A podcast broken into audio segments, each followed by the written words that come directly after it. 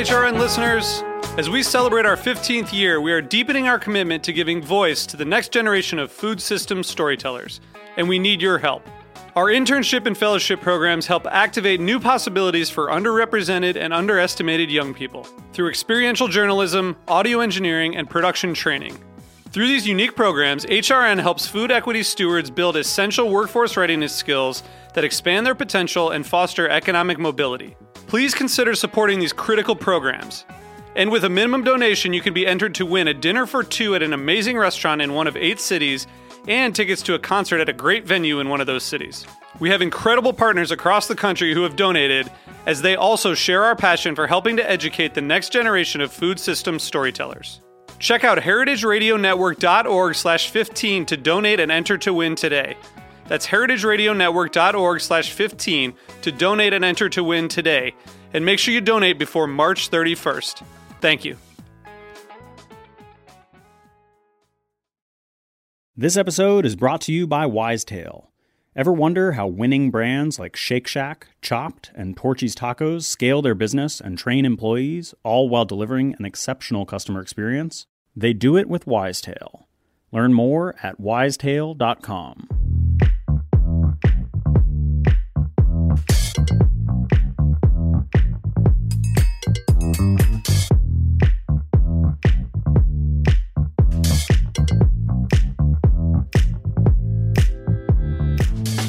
On this episode of Soul, I am so honored to welcome uh, Mashama Bailey. I mean, she's like my my sister, one of my dearest friends uh, in the world. Uh, we drink a lot of whiskey together uh, when we are together, so thank goodness we're not together right now. Uh, uh, probably the only benefit for uh, of COVID that we can see that our livers are are not spending time suffering. But if anyone doesn't know Mashama, she is from the Bronx uh, raised in Queens, but really comes from a Georgia. Uh, what's that? Well, Waynesboro, Georgia, if I remember correctly. Yeah, Waynesboro, uh, Georgia. Yeah. Went, wow. Uh, is in Savannah. Worked at Prune, one of the still one of the best restaurants. Man, I've missed that restaurant so much. Mm-hmm. Oh my mm-hmm. goodness. I, I, used to eat there when when when you were there, and and now it's Prune and. Uh, so amazing to be talking to Mashama and after winning a James Beard Award, uh, I am so proud to have Mashama Bailey on Soul by Todd Richards. Thank you for taking time out of your very, very busy schedule to get online with us today. I am cheesing. I am smiling from ear to ear. I am so happy to be here. I really am. We tried to do this last week, but I forgot. And so I'm under, I'm realizing that I need to learn how to use my calendar. So I'm getting a little bit better with that, trying to show up for people when they need me to be there, you know? So I am just happy to be here, Todd. Thank you so much. Uh, I mean, for you, you know, I don't hold anything uh, ever against you, you know, so, so don't, don't feel bad about it.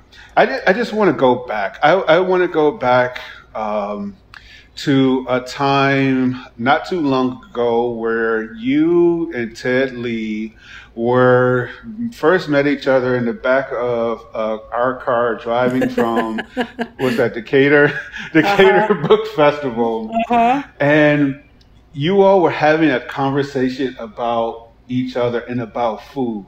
Mm-hmm. And he's from Charleston, and you know, you're from, you know, from from Savannah area but you all had this instant connection, and and anybody knows Ted Lee. Uh, you know, he's very much a, a, a I would say a, a Beastie Boy esque uh, totally. Southern guy. You know, who also you know grew up in New York. And how do you guys have this New York connection with these Southern roots? Like, where did this all come from? Well, you know, when him and his brother wrote their cookbook, I was still living in New York. And I was mm. trying to figure out, you know, I was I was I knew I was moving to Savannah and I was trying to gather all the information I could before I moved to try to find out purveyors or or or or just just folks to connect with. And I he they were running this sort of southern uh, merchandising, merch food retail spot in New York City, which is kind of wild. But that was like a little bit right. before my time. That was a little bit before my time. Like that didn't happen. I didn't. I wasn't there when they were. I was. I wasn't hip to them when that was up and running.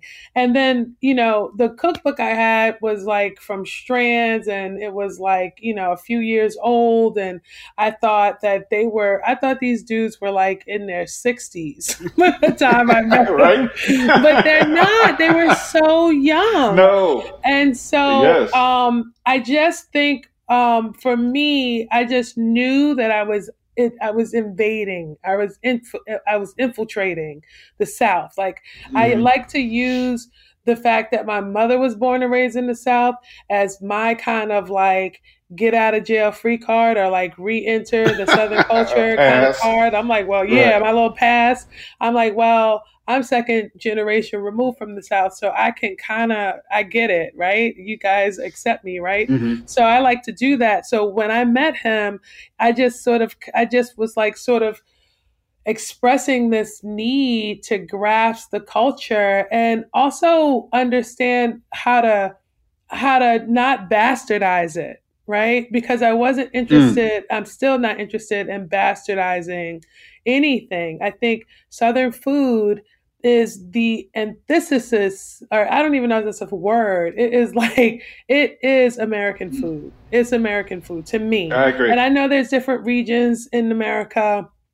We're a really big com- uh, country, but when you look back at what came here, what foods grow here, and how those how those how those foods are used in Southern cooking, it's all there's all these foods that's been here for three four hundred years, and so I just think that it's just a very I think it's a, the most perfect reflection of what American cuisine is. So seeking him out was definitely, and being able to talk to him, I think is how we connected. And Savannah and Charleston are right up the road from each other. They're cousins, basically. Um, they mm-hmm. like to mm-hmm. call Savannah like the the the the the the sister city or the sluttier city or whatever they like to call Savannah Charleston. So very your, your, words, not mine. Okay. Yeah, and they not mine either. But it's a very um, it's very um, they're very interconnected. Like the African American community is very interconnected, and so. Um, so it's nice to have conversations from people who are up there because the restaurant culture is a little bit different. Um, it's a few years ahead as far as um, the the purveyors that they use and just really um, connecting and identifying with the southern roots of the region. They they lead with that in mm-hmm. Charleston, so it's really nice to talk to him as a person who's been cooking in Savannah for two years, and um, for him to be so open with his information. I, I know you went to ICE uh, mm-hmm. as a culinarian, but there's something more deep about you that I don't think that most people know. Mm-hmm. I, I, I, know I've seen it, you know, it, it uh, in person. I've seen it uh, on video, but there's something that you really reach into, and and and pun intended, reach deep into your soul. That there's an expression of food that you're trying to tell people something about yourself, mm-hmm. and it's a secret, and it's something that you hold so tight and dear to you, but you keep giving us even more glimpses of it Mm-hmm. But the total story is not there. I know you're working on the cookbook, and we're going to talk about that a little bit later. Mm-hmm. mm-hmm. But what is it in your heritage that you're trying to portray to the world that we taste in every single bite? I just, you know, I don't want I'm just faking it till I make it. I don't want to be a fraud, you know? Like, I just feel like if I'm going to say something, I have to be very honest about it. You mentioned Gabrielle Hamilton earlier, and um, mm-hmm. Gabrielle, I worked under her and I really kind of came into my own. And I think if I would not have worked for a chef like that, that I wouldn't have this perspective. So I do owe a lot to her as far as the way she had me thinking about what I was, what my intentions were, and how I plan to contribute to this field. And one of the things was I didn't want to, like I said before, I don't want to bastardize it. And I was, I, I was asked very early on to look at who inspired me. And we didn't grow up in restaurant culture. I did not grow up, my parents couldn't mm. afford it. When my mom graduated college in the 80s, well after I was born, she was making $13,000 a year. You know, my dad was a social worker. Um, he was making not much more than that a year. They, you know, my dad had two jobs for most of my childhood.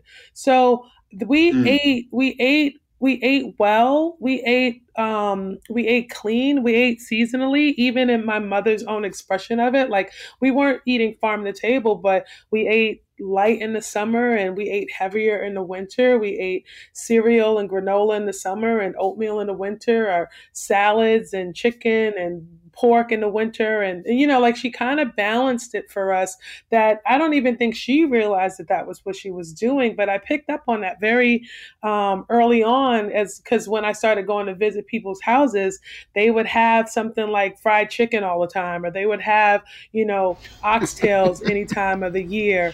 And I, we never ate like that. We wouldn't my mother would not make oxtails in the summertime. She just wouldn't you know because it was just not i mean whose kitchen wants to be that hot all right, exactly. Whose kitchen wants to be that hot? Who wants to cook all day like that? So my mother never really kind of, and so I think that was like these. And she was not a culinary person, but she fed her small family and she cooked for us, and we didn't eat out a lot, so a lot of our food was was home cooked.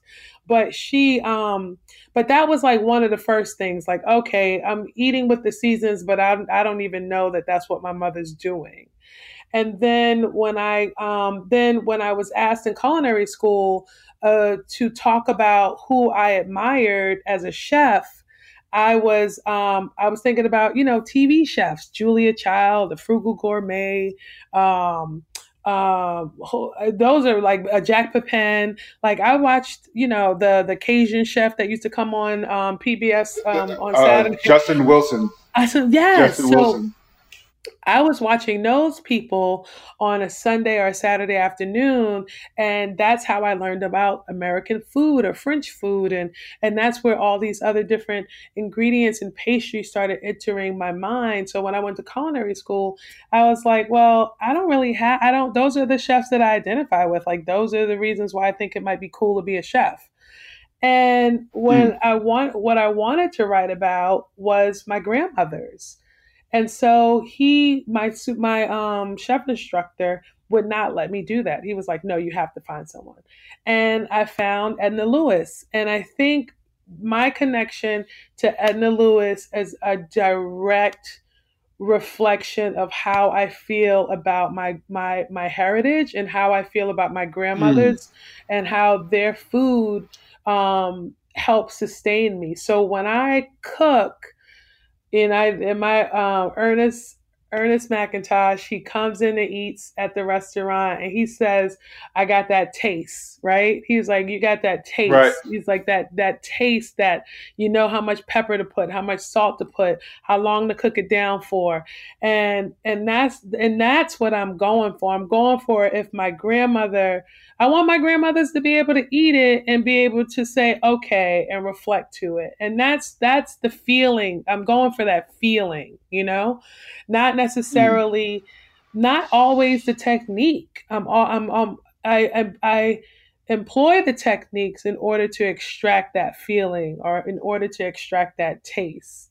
And I think that comes from just um, that craving, that inner craving and that desire that I have to fulfill those those to to to sustain those memories, you know? I, I, I mean I mean my my uh the hair the few hairs I have on my arm are, are standing up over here because we share uh, even you know uh, miles away we share still so similar stories in, mm-hmm. in that reverence uh, and you know how I feel about you know you know Chef Lewis, uh, mm-hmm. just all all those who broke ground uh, mm-hmm. for for mm-hmm. you know people like yourself and myself, are living legends like Joe Randall, who's in Savannah, yeah, uh, with you, my you know, mentor of, of Darryl Evans, uh, who is probably uh, more responsible for saving my life than, than most people would even know.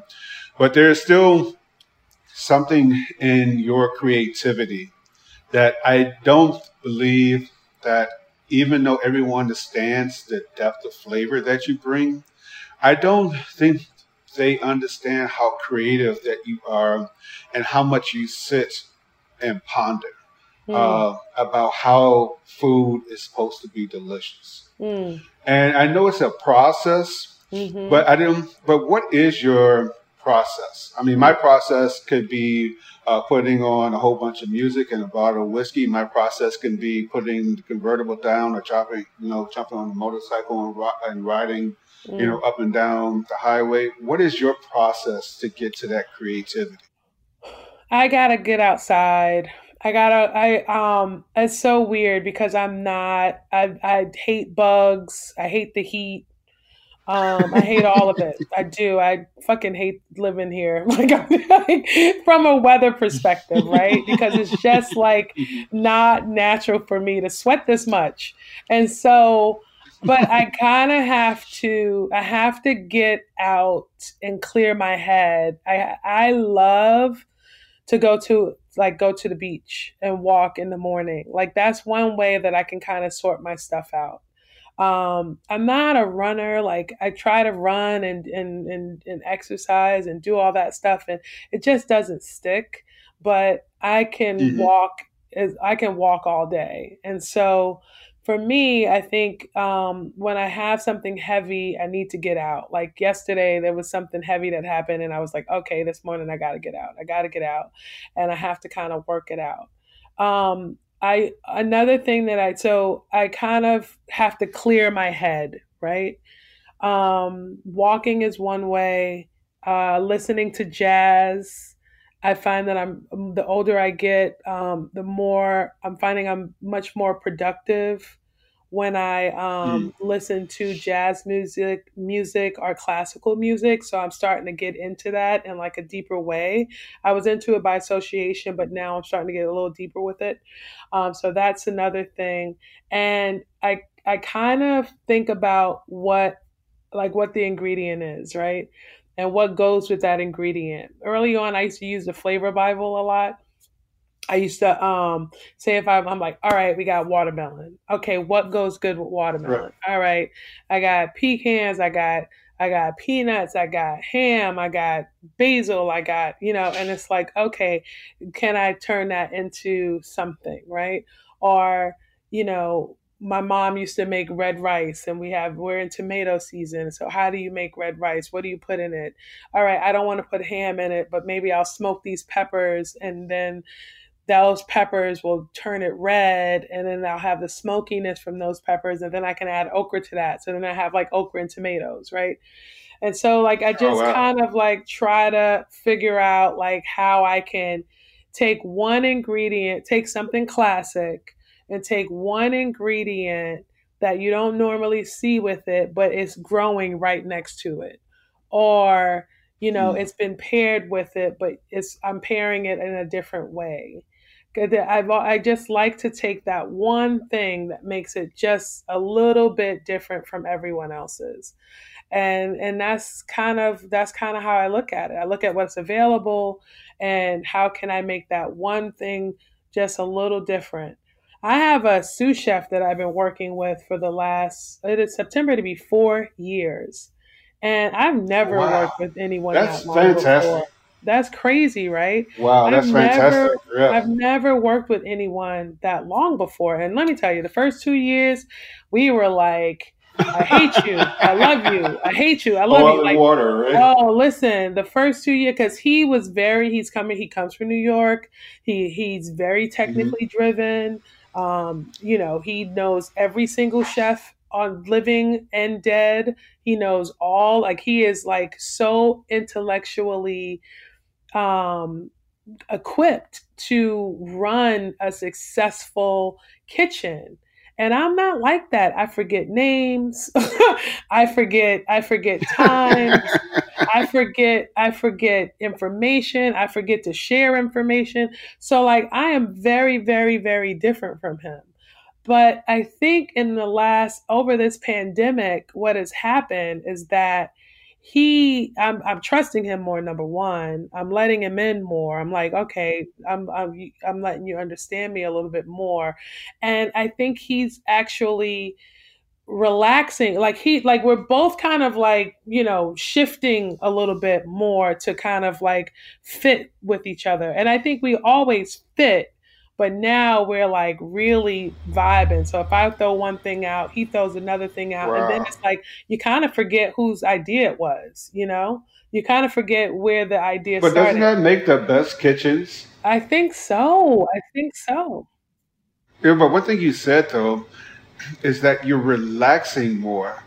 And you know, you know, probably even offline, off, you know, off the podcast, um, you would relax more.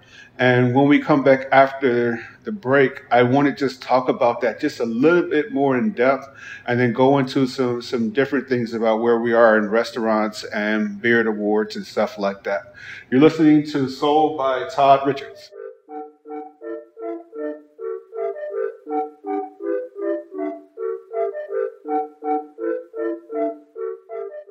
This episode is brought to you by Wisetail. Ever wonder how winning brands like Shake Shack, Chopt, and Torchy's Tacos scale their business and train employees, all while delivering an exceptional customer experience? They do it with Wisetail.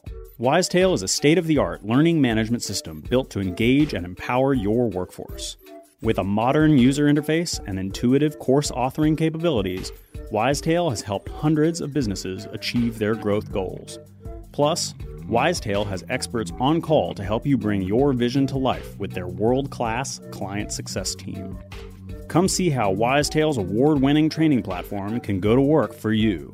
As a special offer, HRN listeners are eligible for their first month free.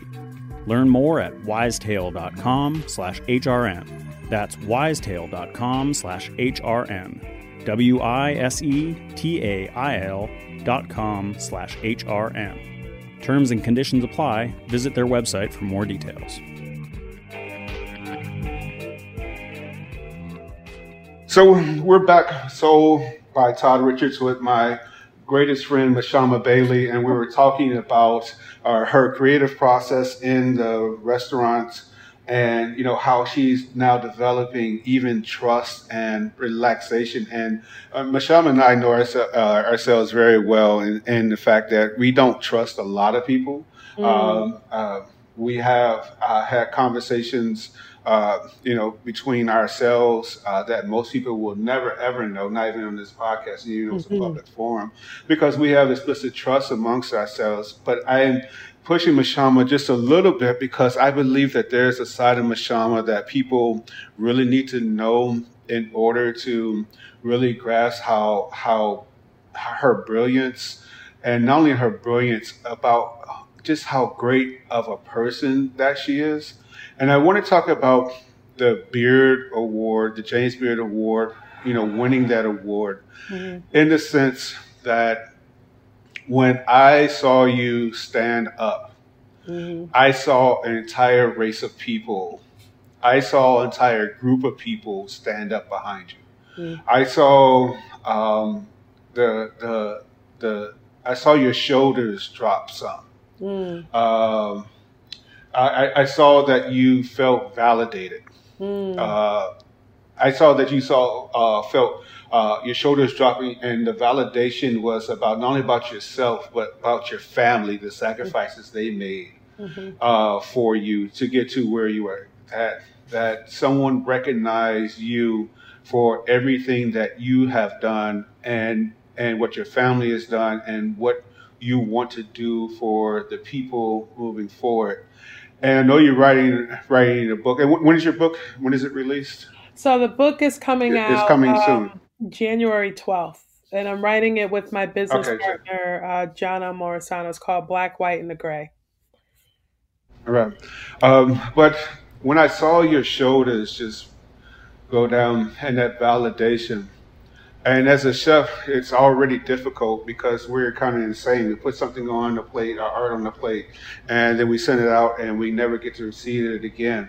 Mm. But just tell me about the steps uh, in your mind, if you can remember, because for me, I would be a total blank. Walking mm. to that stage um, and just just that feeling of walking up there. Mm. I um it was it was surreal. You know, I kind of had a feeling I was going to win, honestly, and not before that day. I didn't think that I was going to win before that day. well, day. shit, let me tell you something. I, I, I if if you if there was a Las Vegas bet on that, and I had a million dollars, I would have put a million dollars on it. You know, I would have put a million dollars on it. I think you know. In 2020, you know, people yeah. say I, I would have put a million dollars on it, yeah. 100 Listen, I, I Melissa, my wife, knows that. I said, yeah. she said, "Are you going to watch?" I said, "No, Michelle, I'm going to win. What the hell I need to watch it?" You know. I had a feeling. You know, I was nominated with a lot of the same people as I was nominated with uh, the previous year. Uh, you know, everybody was kind of looking at me with this little twinkle in their eye, you know, and not really wanting to tell me mm-hmm. anything. I wasn't trying to look at people too hard. And so, you know, I wish, honestly, and I've never told anyone this, I wish that I would have just sat there and like heard heard it, you know? I feel mm. like it came they said my name and I jumped up.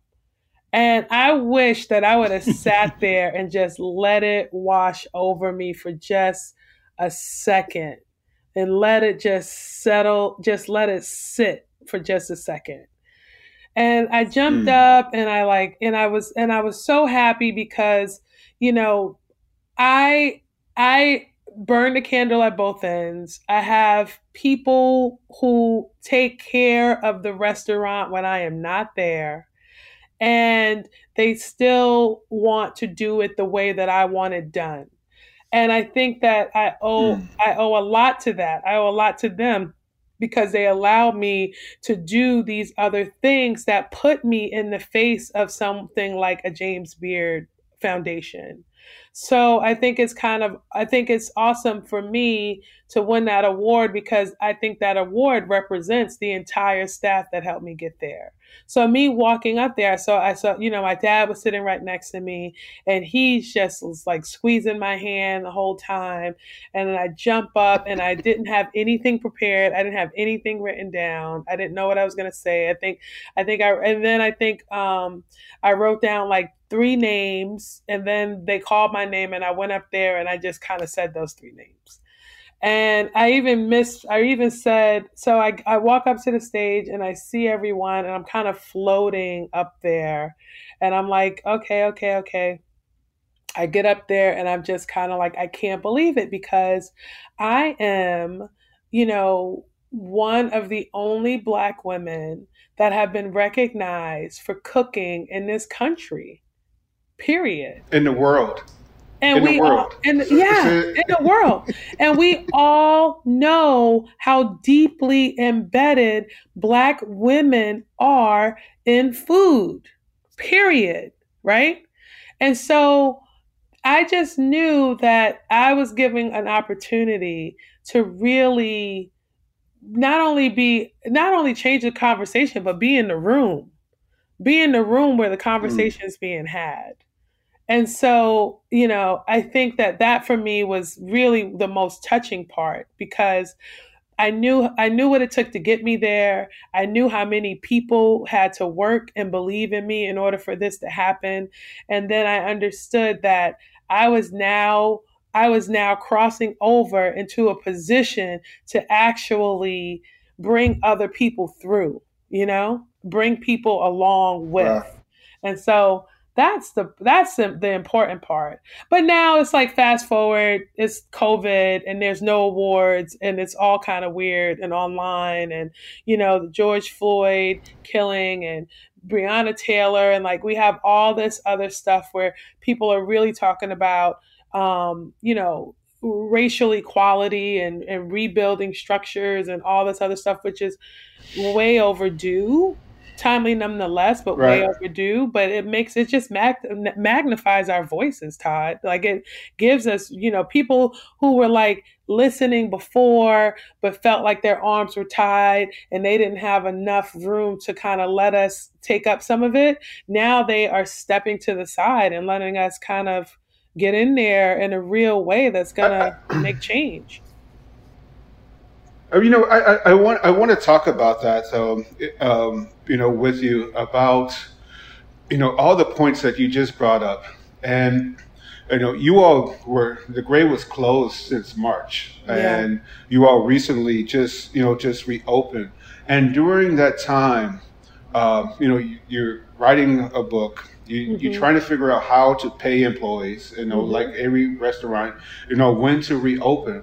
But mm-hmm. you also then have to navigate still how to be black um, mm. in a country that has been trying to figure this out for centuries. Mm-hmm. Mm-hmm. And there's an inherent responsibility that might be bigger than a Beard Award mm. or a or a restaurant or or just operating a restaurant that we carry. And that sense that when I say I saw your shoulders that that the burden uh, of being that you know black person and most certainly even more in depth a black female that won you know that award.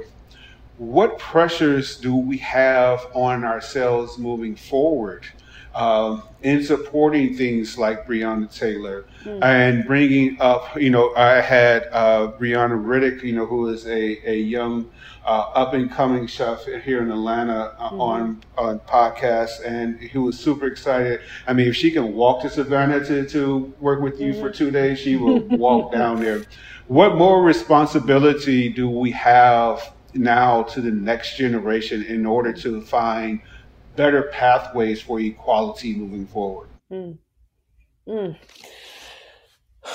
I think, um, yeah, I think it's heavy. And I think that, uh, you know, our, my blackness is different from your black, yeah, my black experience is different from your black experience and different from um, Breonna's black experience, right? And I think um, what we kind of need to do is make ourselves a more a little bit more available for each other um continue like mm-hmm. uphold the standards for one another because i think that um i know for me i put up with a way more stuff from black folks that I work with than I would from white folks that I work with, right? And that's because I feel mm-hmm. like there's not a lot of opportunity. There's not as much opportunity for us as there would be for someone who is not black or a person of color. And so I think instead of me, you know, quote unquote, putting up with I need to start to really educate and instruct and inform and give them the, the, right information in order for them to make conscious decisions on how to grow themselves, grow grow their career.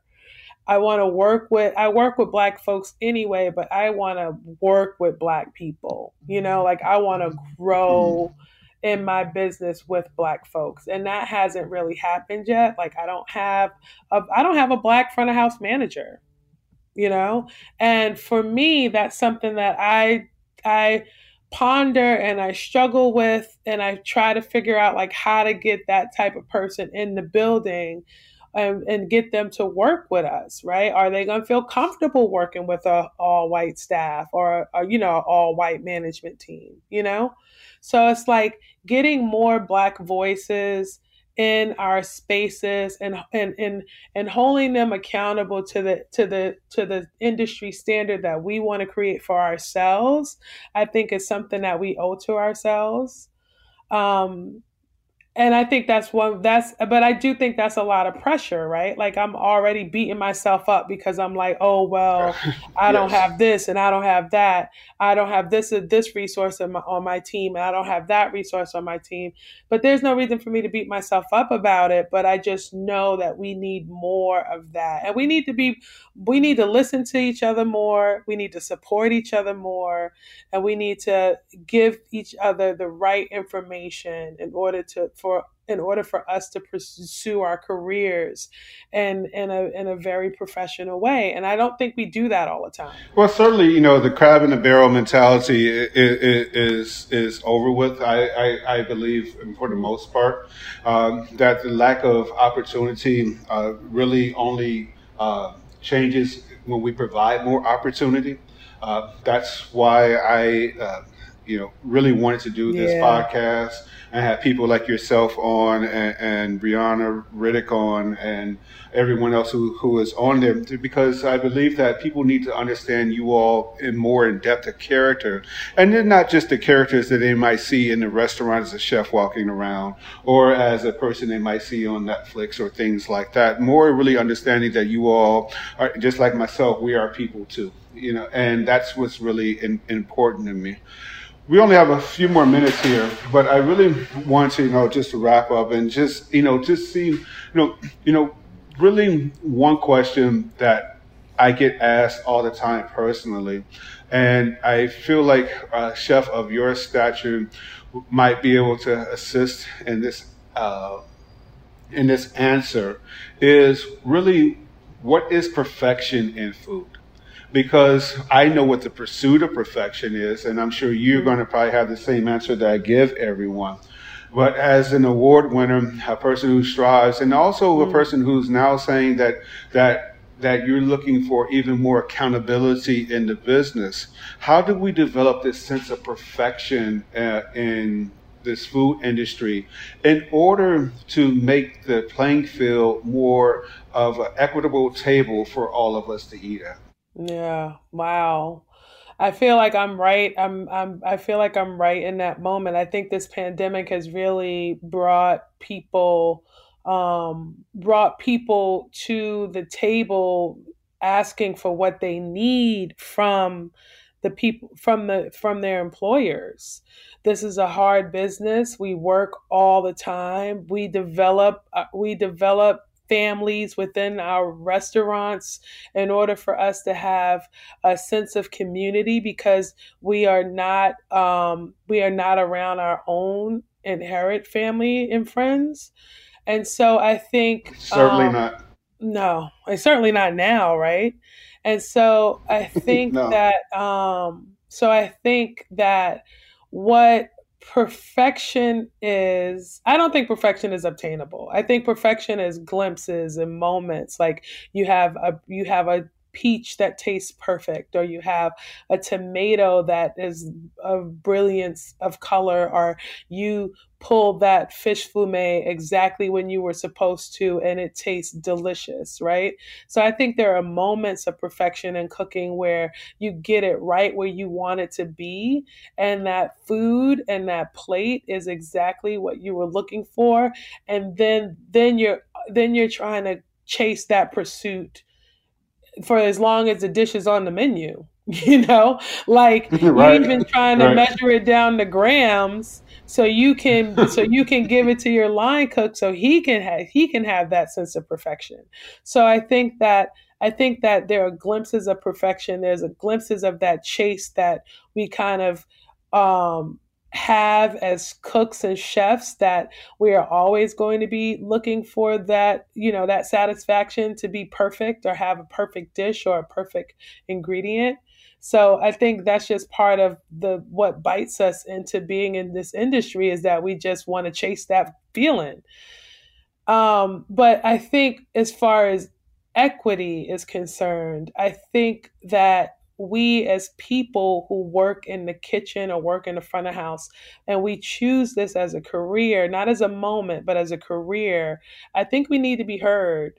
And i think we need to be honest with those people that we bring in the kitchen and we say listen i don't have a lot of money but this is what i can do for you or I I I I want you I want to grow you into this position and these are the steps that you need to take. I think the better we can start to articulate those things to our staff, the more that they will trust in us and help build with us until they understand the you know until the relationship has run its course right and you're not going to have a lot right. of that but i think that just eh, eh, validating people not taking advantage of people It's easy to feel taken advantage of in this industry. Like you are tired, you're hot. Now we're wearing masks in the kitchen and in the restaurants. right. Suffocating. Suffocating. so it's like you got these you got this other external thing that's kind of like so I think listening to people not letting them run over you, but listening to them and understanding what they need from you is important. And I think from there is where the collaboration starts. And then you start to have this r- perfect marriage of thoughts and ideas that are all going towards one goal. Mm.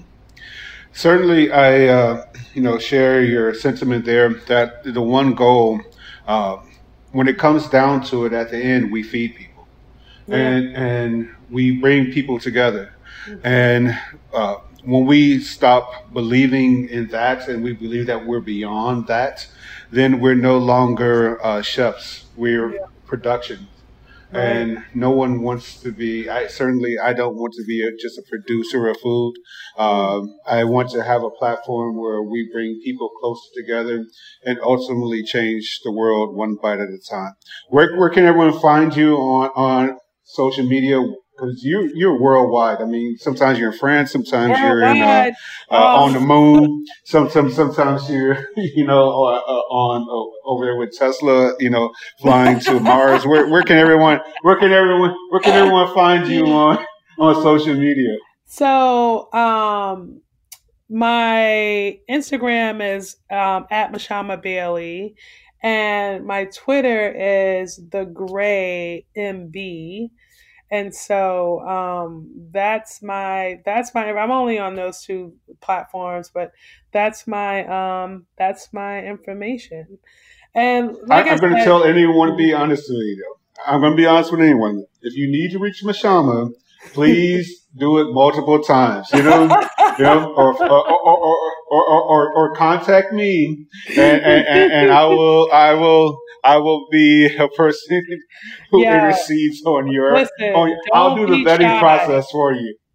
Don't be shy. Don't be shy about blowing up my right. Phone or my my DM or whatever. Right. Don't be shy because I will. I don't know what's wrong with me. I see it. I acknowledge it. I understand it. I register it, and then somebody will put something shiny in my face, and I forget all about it.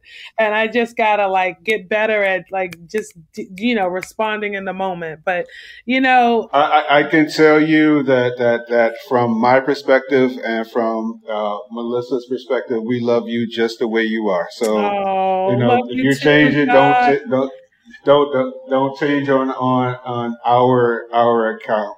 Uh, uh, oh. unfortunately, we we are we are going to have to close out here. Uh, I, I, I am looking for the bottle of whiskey so I can have a, a toast uh, yes. to you. You, you know, it's going to be offline from here, and hopefully we will uh, get to see you real, real soon. It's been too long already, and, yeah. and uh, time together is never enough.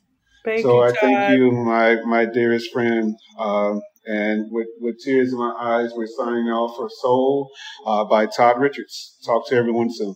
Thank you.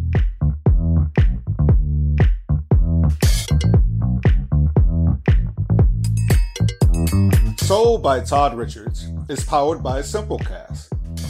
Thanks for listening to Heritage Radio Network. Food radio supported by you. For our freshest content, subscribe to our newsletter. Enter your email at the bottom of our website, heritageradionetwork.org. Connect with us on Instagram and Twitter at heritage underscore radio. You can also find us at facebook.com slash heritage radio network. Heritage Radio Network is a nonprofit organization driving conversations to make the world a better, fairer, and more delicious place. And we couldn't do it without support from listeners like you. Want to be part of Food World's most innovative community? Subscribe to shows you like, tell your friends, and please join the HRN family by becoming a member. Just click on the beating heart at the top right of our homepage. Thanks for listening.